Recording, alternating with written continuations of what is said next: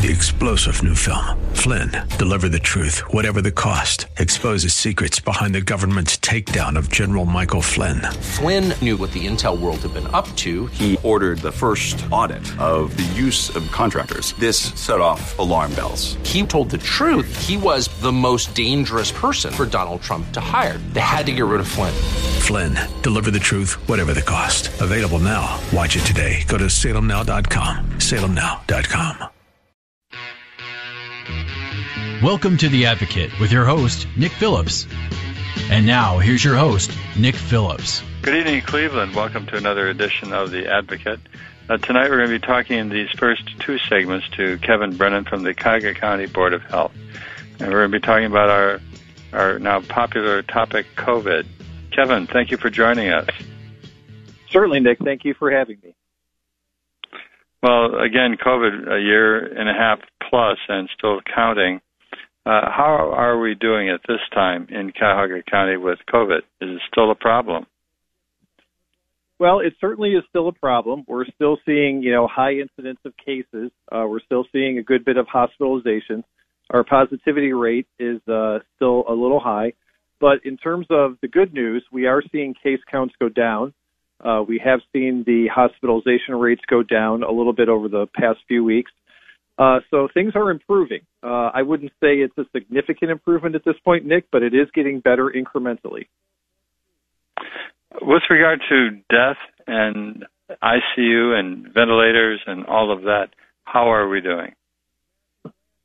Well, our hospitalization utilization rates, that's the terminology that we use at the Board of Health, uh, we, it really speaks to the capacity. Uh, and we look at pediatric beds, we look at adult care, and we look at critical care. And all three of those areas, we have seen a decline over the past couple of weeks, which is very encouraging. It wasn't very long ago when uh, hospital systems were maxed out and staffing was a concern and, you know, case loads were very high. Uh, but things are improving uh, slightly. Uh, the one thing to recall here is in terms of fatalities, uh, we have seen the rates, they kind of bob and weave a little bit depending on reporting because sometimes people will pass away and it takes a little bit of time for their paperwork, so to speak, to get through the system.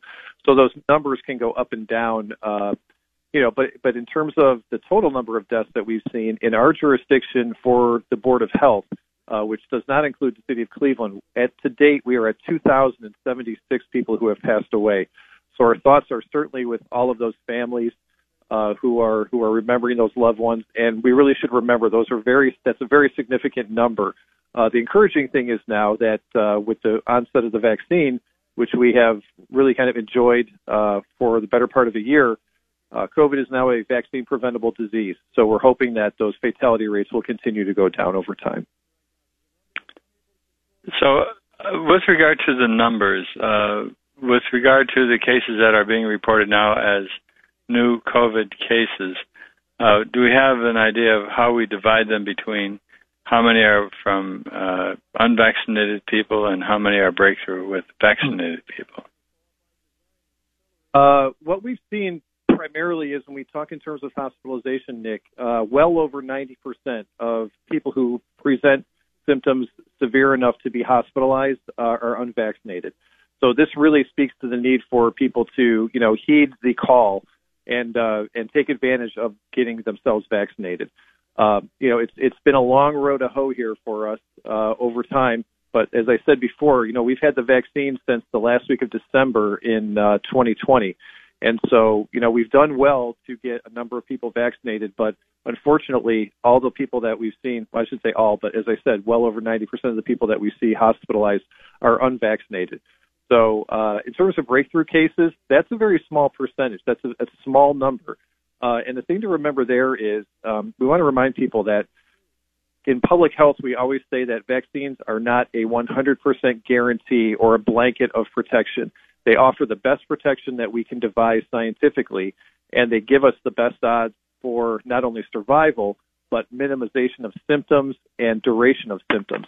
So it's much like when we talk about it at the Board of Health, we compare it to flu quite often in that, you know, people can get the flu vaccine, but it's not a guarantee that they won't get flu, but hopefully it will just minimize their symptoms and the duration of time that they're ill. And then often, you know, it will not result in, in people um, being sick enough to be hospitalized or to pass away. Should people who feel ill with you know the classic COVID symptoms, which are also classic symptoms for a lot of other things, should they still go out and get COVID vac- or COVID uh, uh, tested for that if they think they might have something that could be COVID? How antsy should we well, be about this? Well, I think in terms of procedure, if you feel like you have you are symptomatic with COVID-like symptoms, the first call I would make would be to your healthcare provider because he or she may be able to interview you over the phone and drill down on that a little harder. Uh, because if you do have COVID and you are not vaccinated, it is, uh, I don't want to say irresponsible, but it's problematic for the people that you're going to come in contact with to take yourself out into the general public and present with those symptoms and be face to face with people who would be testing you and other people that you might encounter at a testing facility. So I would say the first call should be to a medical provider for instruction. But certainly, uh, you know, we, we would encourage people to be to be tested if they feel the need, uh, and also um, to take advantage, as we say, of the, of the vaccination sites. But yeah, we, we still want to encourage testing at all levels. I, I heard that it's best for everyone uh, to have an action plan that if they come down with something they think might be COVID, they should plan out as to where they should go for their test and how to get that accomplished. Now, I understand the public libraries are passing out free testing kits. Uh, and I'm assuming if someone could take advantage of that, habit just in case they need it and do it themselves. If someone does a kit from the uh, library and they test positive, does the county board of health get to find out about that uh, result, or how does that get counted? Well, what we do is then, you know, if someone does test at home and they are positive, um, again, that first phone call will be to a medical provider to, you know, decide what sort of medical care they may need, um, depending on the severity of their symptoms. Uh, just because someone tests positive doesn't mean that it gets reported to us directly at the Board of Health. Uh, but what we find is that all medical providers are required to report positive cases of COVID as part of their duty. So um, it is what we call in public health a reportable disease. There are several types of reportable diseases, and COVID is certainly one of them. Um, so if someone is found to be positive through a medical provider, then that will be reported to us at the Board of Health. And then we will dialogue with them in terms of contact tracing and, and potential quarantine orders. I understand that the Delta variant or the D variant is uh, very present around here now. It's sort of uh, what's monopolizing maybe most of the COVID or making up most of the COVID cases. Does the vaccine work against COVID 19 Delta? Uh, it does, but you know, not being a, a doctor or a nurse, I can't speak to percentages of efficacy or the sort of the outliers that could come along with that. Um, what I can tell you is, in terms of what we talk about a lot uh, for having people stressing the urgency to people to become vaccinated. When the vaccine was devised, it was against a certain you know number of uh, factors that that rolled into what made COVID-19 what it was at that point when the vaccine was developed. As not enough people get vaccinated, or not a high enough percentage of people get vaccinated, this allows the opportunity for the virus to mutate. As we have seen, we have seen several types of variants from the original virus. So as the virus continues to mutate, it does get a little further away from the original intent of the vaccine. Uh, and we see this with flu again, to, to make a comparison. Every year, scientists do the best they can to predict what strains of flu will be uh, covered in the vaccine. And once in a while, they don't get it quite right. Or there could be a new strain that develops between the time that they decide what those strains are and the time that people become vaccinated. So oftentimes it can be a little bit of a wild card and that's I think the way we look at the variant. Um, you know, but the point here is if people get vaccinated and we can reduce the transmissibility or the transmission of the of the of the uh, the virus, then we don't give it the chance to mutate to grow into something different that that potentially we might not be protected against. So herein lies our sense of mm-hmm. urgency in trying to get people vaccinated. Do we keep track by zip code of those people who are vaccinated? What percentage of those zip codes are vaccinated? We do. Uh, you know, in Cuyahoga County, there are 52 zip codes altogether, and the range of vaccination percentage that we see is as low as 29% in a particular zip code in Cuyahoga County to as high as 82%. Um, so there are, in all, there are 15 of the 52 zip codes where vaccination rates are below 50%. So again, you know, we would urge people to go out and take advantage of, you know, the opportunity to, to get vaccinated. Uh, and, you know, you can call 211 uh, if you're not sure where you need to go. You can go on gettheshot.ohio.coronavirus, or I'm sorry, gettheshot.coronavirus.ohio.gov, uh, or you can call us at the Board of Health at 216-201-2000, and we'll be glad to, uh, you know, find a provider in your area.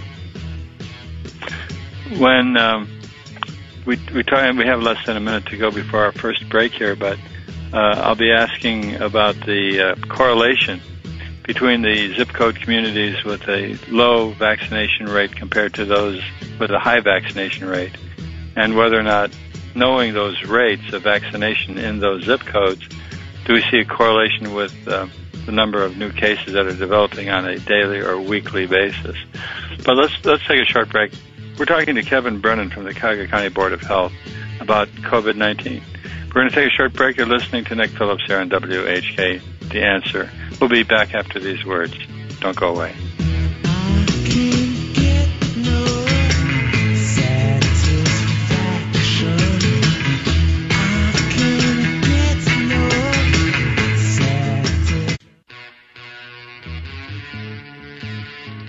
Welcome back, Cleveland. Here we for a second segment with Kevin Brennan from the Cuyahoga County Board of Health.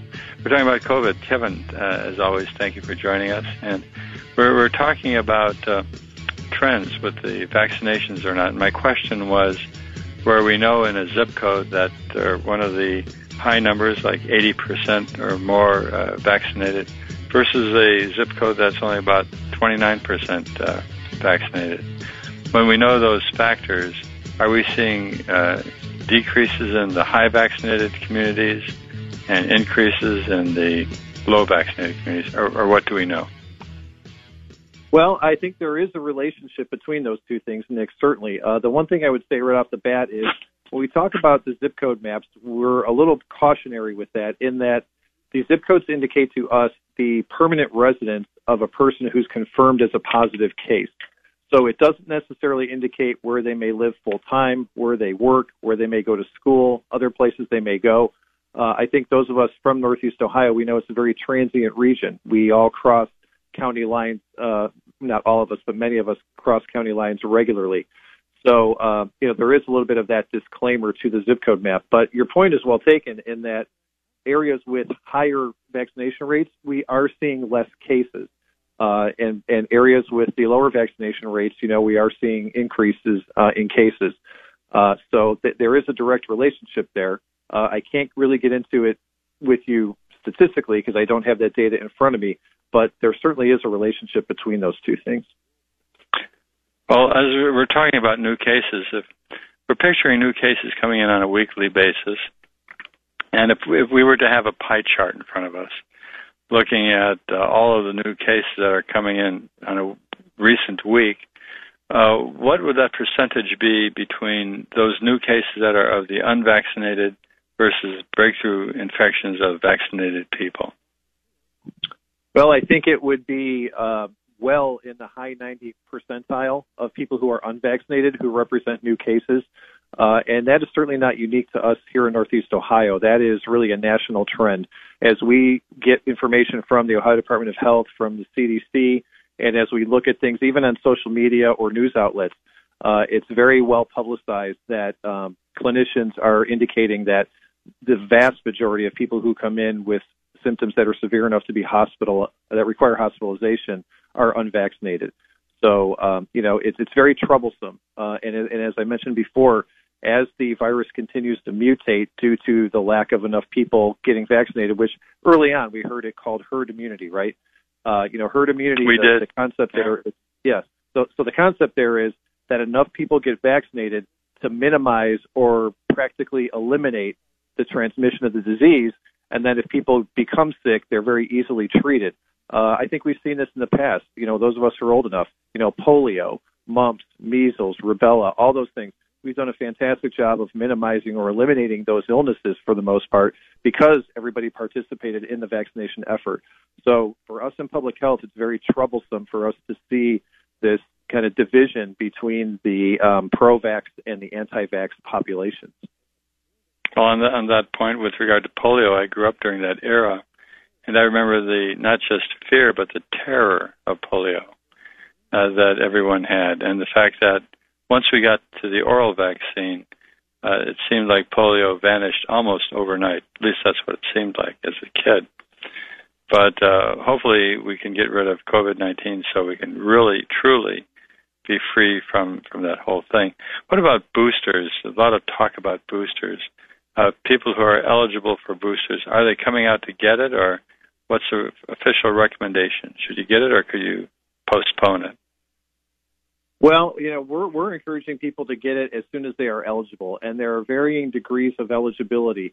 Uh, the the foundational pieces are if you've had the Johnson and Johnson one dose vaccine, then you need to wait at least two months after you've received that dose to then receive a booster. If you received a Moderna or Pfizer series of vaccinations, which were the two part vaccinations, then you need to wait at least six months after the completion of those first two doses to get a booster dose. And we want to differentiate uh, for the audience too the difference between booster doses and a third dose. We heard talk, you know, of a handful of months ago about third doses being available.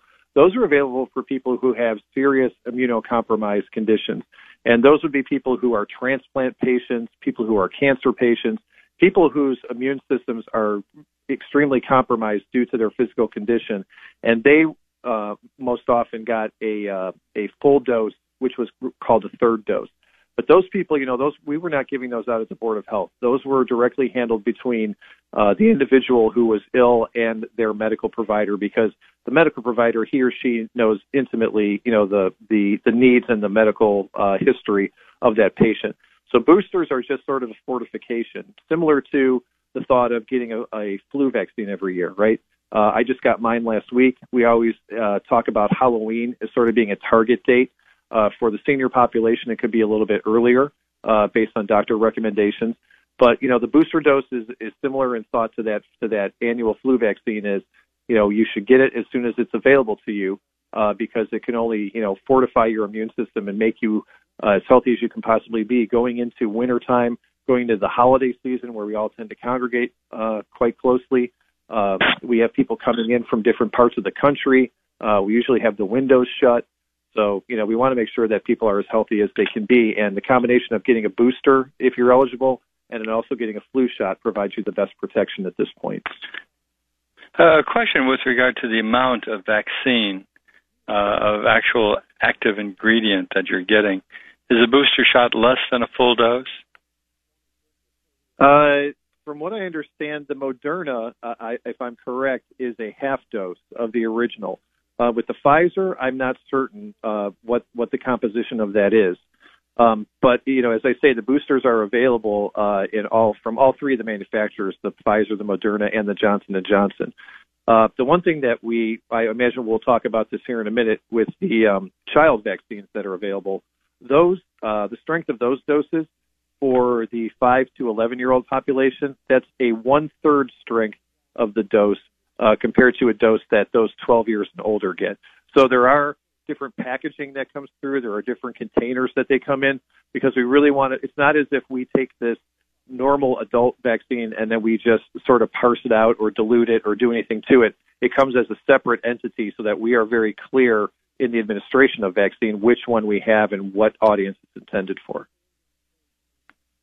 With uh, the question of boosters going back a bit as far as selecting the uh, the vaccine that you're going to take for your booster, uh, there's some discussion about whether you can mix it or do you match it with your prior one. Well, what's the best thinking right now on that point?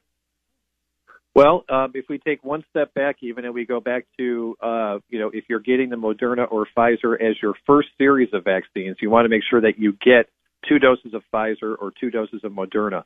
But when you're looking at boosters, uh, there is the uh, the flexibility now to mix and match. So if you got a Moderna vaccine, then your first two you know series for your first doses, Uh, you can get a Pfizer booster. Uh, if you got the Johnson and Johnson, you can get a Moderna or a Pfizer booster. So there is now the flexibility to mix and match because it just uh, apparently it makes uh, you know I'm not sure clinically what what the the thinking is behind that, but from what we know in public health, there isn't any danger involved with that, and then largely it's based on access because not everybody has the availability to get the same one that they got previously. So, um, excuse me, the guidance has changed accordingly. Because uh, I, I know of the three, Johnson and Johnson is one theory as far as I think that's attenuated virus versus the um, messenger RNA theories and formulations for the Moderna and Pfizer. Does, does it matter much if you had Johnson and Johnson now you switch to the uh, the mRNA type of a vaccine? Uh, apparently not. Based on the guidance that we've received, we we did get the green light, so to speak, as far as you know it being permissible for people to mix and match. A frequently asked question also is, and I still think it's the subject of maybe misinformation. Does the messenger RNA vaccines change or alter an individual's personal DNA?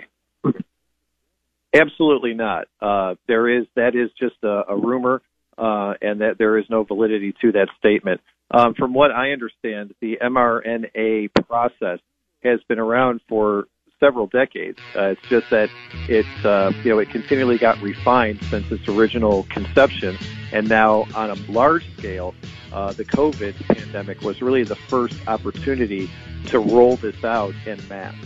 So this was uh, it was by no means experimental. The mRNA process. It is well documented that it is a valid delivery source.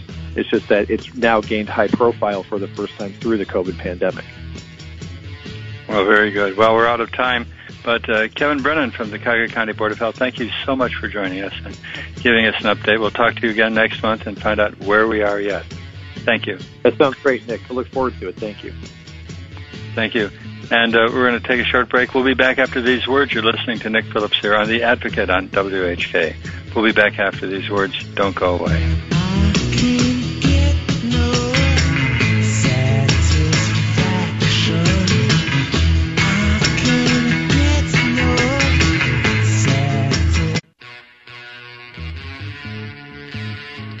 Welcome back, Cleveland. Nick Phillips with you with another segment of The Advocate.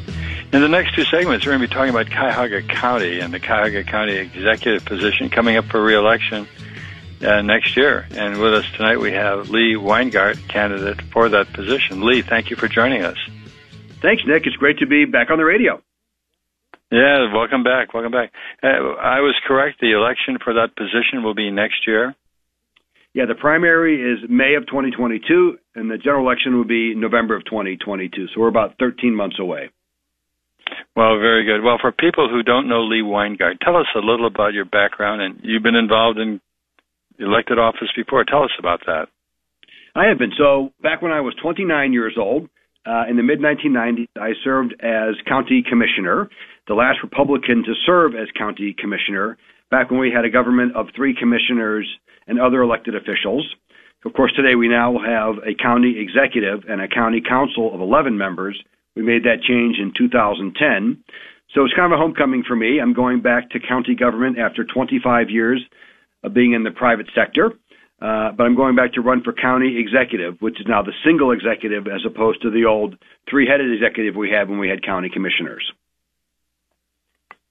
Well, the time went by fast, and uh, boy, we were it all did. young back uh, in those days. you know, it's interesting. When I was county commissioner back in the mid 90s, we faced a big problem with the Cleveland Browns we needed to find a way to convince the Browns to stay in Cleveland or at least bring a team back to Cleveland.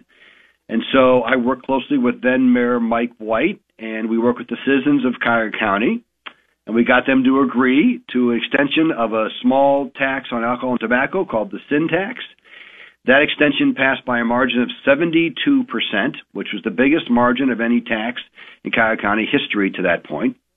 We took that to the NFL as evidence of our support for professional football in Cleveland. Lo and behold, we got team back uh, in 1999. We've struggled for a long time with that team, but I'm happy to say that the Browns look like a really good team this year.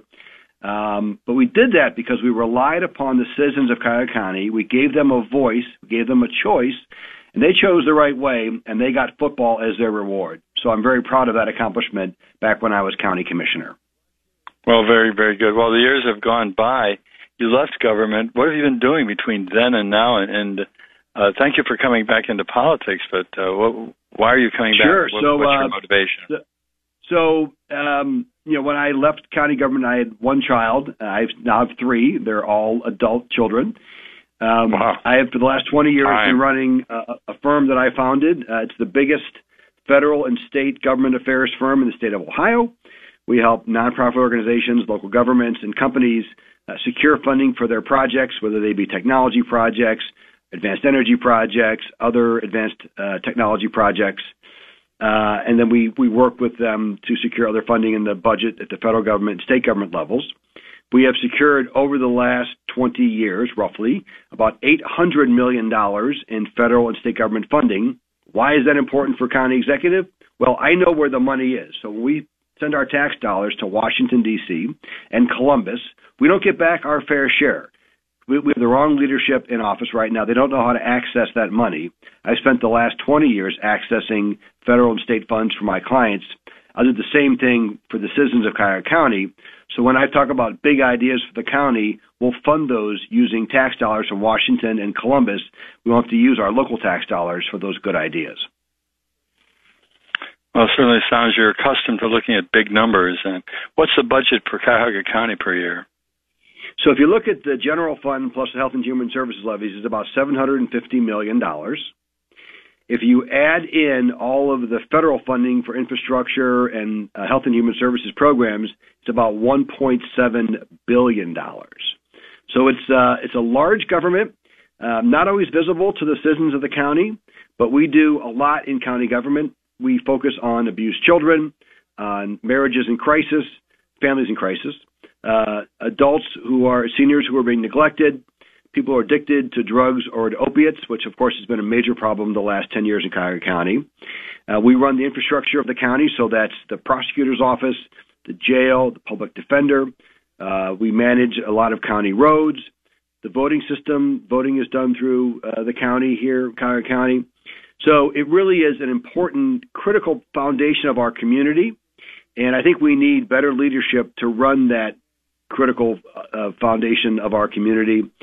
We've had the same guy in office now for seven years. Um, the last four have been particularly bad.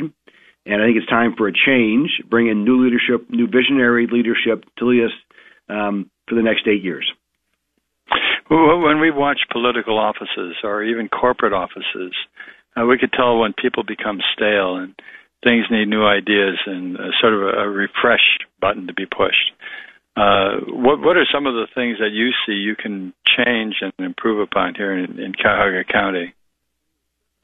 Well, the first thing is uh, emphasizing investing in people, not in government. So the current county executive has grown the government dramatically since he became executive in 2015, both in terms of the budget, in terms of the personnel.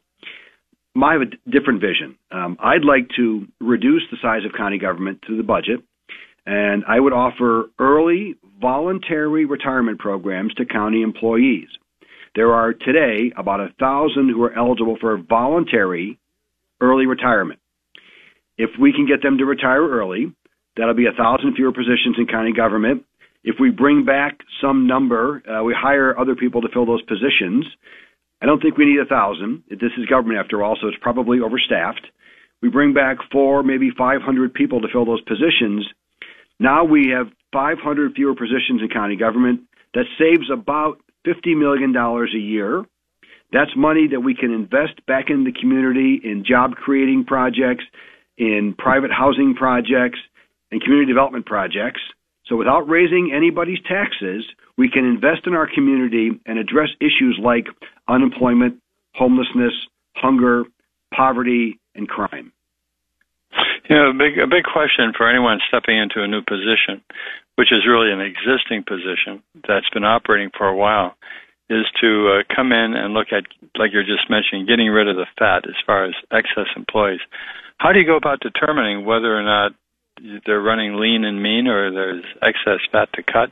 And, and how do you go through a process to uh, carefully winnow down the number of uh, employees you're going to have? So back in 2010, when the first time they had the, the new form of county government, they appointed a commission of uh, nonprofit leaders, government leaders, and business leaders to look at county government to see where the savings could be realized.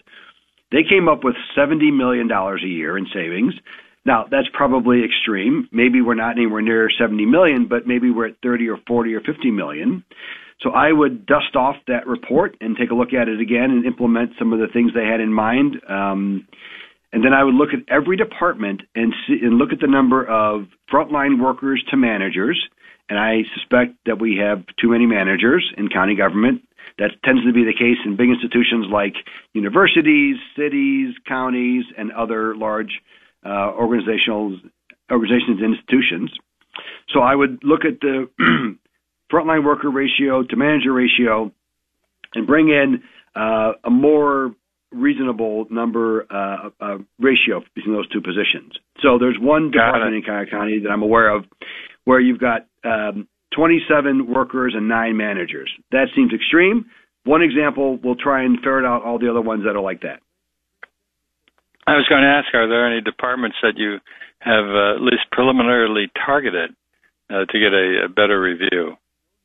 So we'll look at all of them. You know, I want to get into government. Uh, the election's next November. Presuming I win, that'll give me two months before I would take over office in January of 2023 to really do a deep dive into county government and find out where we can uh, lean out the government uh, and save the taxpayers money and create a source of funding to invest in the community to try and solve these age old problems that I mentioned.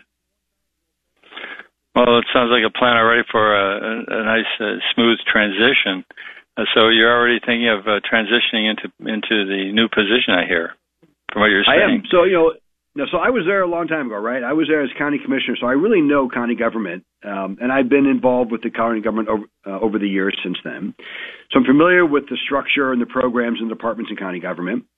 So I bring that to the table that a lot of other candidates wouldn't bring. Uh, and because the fact that I was a commissioner versus county executive doesn't really change, the county government does the same thing now that it did when I was county commissioner. So I bring uh-huh. that experience. Um, I've got a vision for the county. I'm calling it Cuyahoga 2030. It focuses in these crucial areas that I mentioned to try and solve our plaguing problems in Cuyahoga County. And I've got a backbone, so I'm, I will stand up. I will enforce the rules that the current executive does not enforce, particularly when it comes to procurement.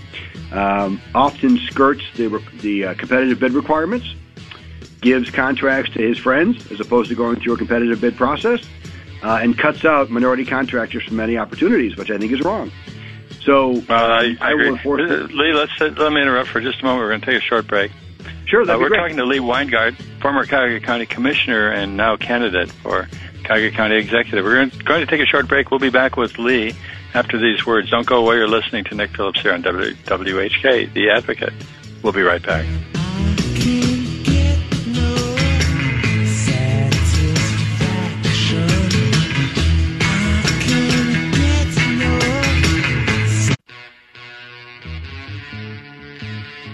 Welcome back, Cleveland. Nick Phillips with you with another segment of The Advocate. This is our final segment for this evening. Uh, and again, thank you for joining us. We're talking to Lee Weingart, former Cuyahoga County Commissioner and candidate for Cuyahoga County Executive uh, in 2022. Uh, Lee, thank you for joining us. Good to be here. Thank you, Nick. You know, we, we talked about uh, some of your plans. Sounds like you're about to hit the ground running, and you have another year to go.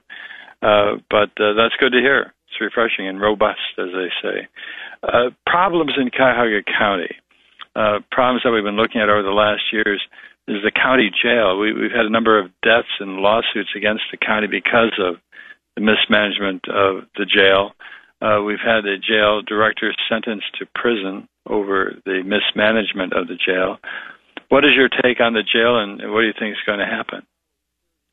So this all goes back to Armond Budish, the current executive, his plan to turn the jail into a profit center.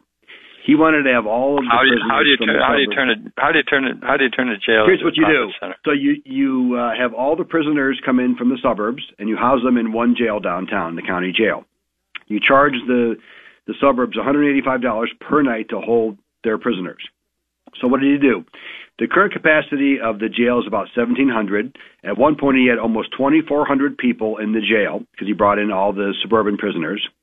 So he was driving up his revenue by overcrowding the jail. then he was reducing his expenses by understaffing the jail. So they were not giving the health screenings that are required. They were not taking the precautions that are necessary when you book someone into the county jail. He was warned by the nurse supervisor who worked for Metro Health that if he continued this practice, people would start dying. Uh, six weeks later, the first person died in the county prison. Then people two through seven died, making eight total deaths in the course of about four months. What did Armond do?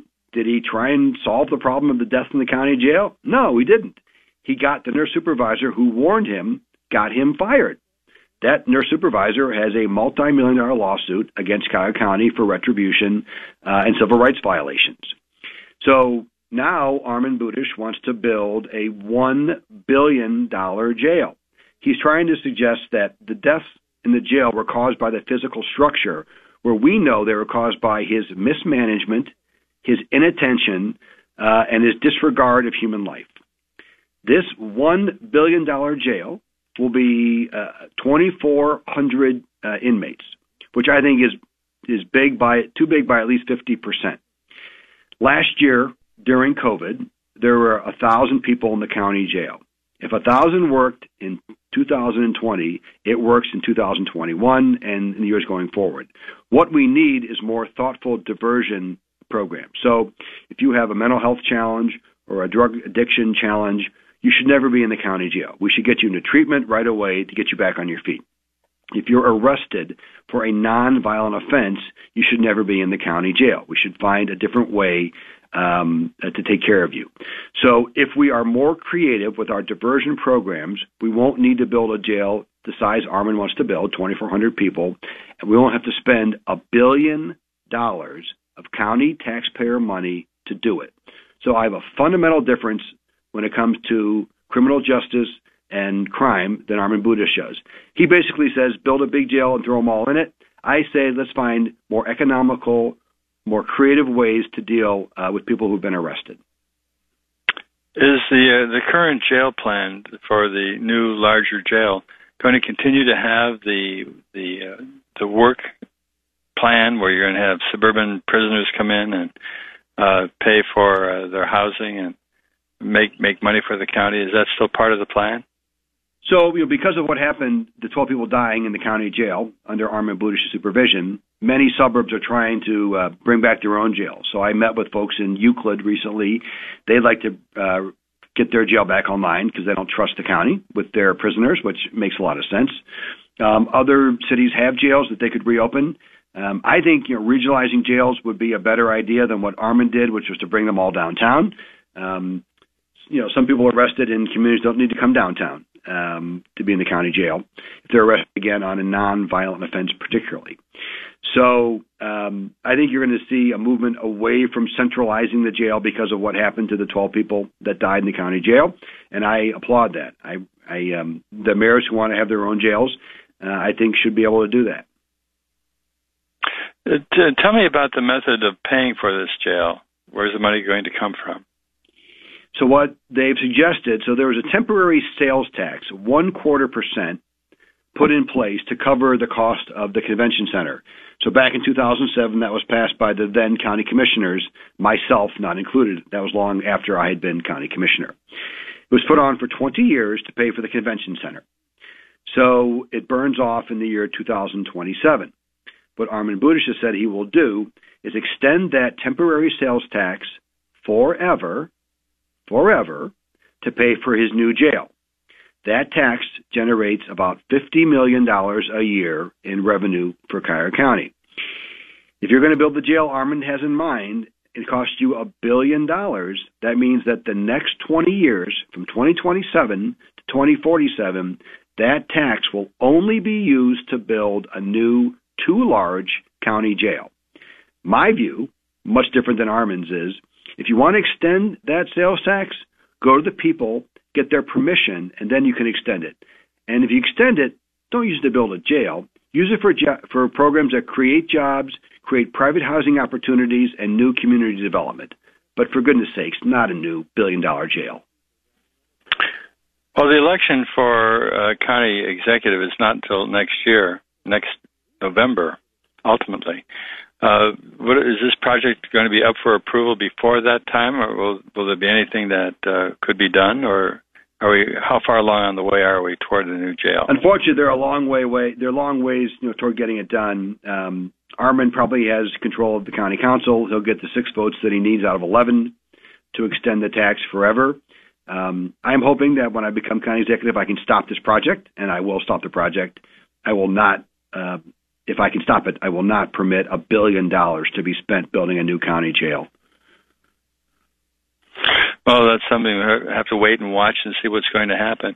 Uh, over the next year, while we're waiting for the election, what, what do you expect to happen with the county? Are we going to be in good shape, bad shape, right road, wrong well, road? Well, we're, we're we in pretty bad shape right now. Um, so the new two-year budget was just released last week. Uh, not surprisingly, the county executive Armond Budish is using budget sleight of hand uh, chicanery, if you will, to try and show that he can balance the budget, which he's never done. So since 2015, when he became executive, until this year, 2021, he has not balanced a single county budget, running over a hundred million dollars of deficits over the course of those seven years. It's a remarkable record of failure when it comes to balancing the county budget. When I was county commissioner, even though we were facing a $114 million loss, we balanced our budget every year. So again, I'm responsible with the taxpayers' dollars. I balance budgets. I don't spend more than I need to. That was what I did as county commissioner. Armond Budish loves to spend tax dollars, loves to grow the government, and he runs outrageously unbalanced county budgets. You're already starting your campaign. Uh, what are you hearing from people out on the street?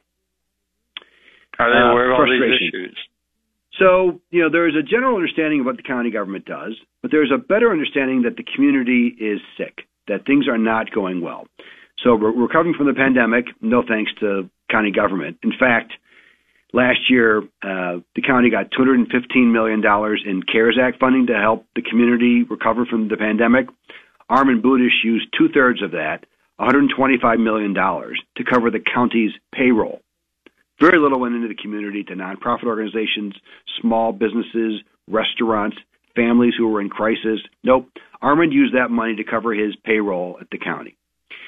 So there's a sense that things are not good. I mean, Cleveland is the biggest poor city in America. Uh, Cleveland is the least broadband connected city in America. It's a bad place to start a business, uh, and it's a bad place to live if you live in the city of Cleveland, and even some of the first ring suburbs now. So there's desperation. Um, there is a, a, an opening understanding that somebody new can do a better job. When I talk about my vision, my Cuyahoga 2030 vision, um, with people, the voters, I give them, I tell them what I want to do. and I say I'm a Republican. They said that doesn't matter. If you do the things that you said you're going to do, we'll vote for you. So I've come across very few people who are supporting Armond Budish, or for that matter, any Democrat for county executive. And I've come across a lot of open minded voters who think that change, it's time for change. We need new leadership in Cuyahoga County government. Well, it sounds like you're very enthusiastic, very fresh, and like the term I used earlier, would bring a robust attitude to the whole look at government. So, Lee, thank you so much for joining us tonight, and uh, wish you Nick, well. Thanks very much. It was great to be here tonight. My pleasure. And thank you for listening. We'll be back next week, same time, same station. So, between now and then, have a great week. Good night, and stay healthy and safe. Good night. And I sat and watched the Zanzibar sunset, sat and drank my fresh mint tea with nothing to do until morning, and only my mind Three star general Michael J. Flynn, head of the Pentagon Intelligence Agency, knew all the government's dirty secrets. He was one of the most respected generals in the military. Flynn knew what the intel world had been up to, he understood its funding. He ordered the first audit of the use of contractors. This set off alarm bells. The explosive new documentary, Flynn, Deliver the Truth, Whatever the Cost, and covers the facts behind this scandal. Flynn told the truth. He was the most dangerous person for Donald Trump to hire. I find out the worst enemy that I'm going to face in my life is right here in America. They took my assessment and they wanted me to change it. And I was like, I'm not changing it. They had to get rid of Flynn.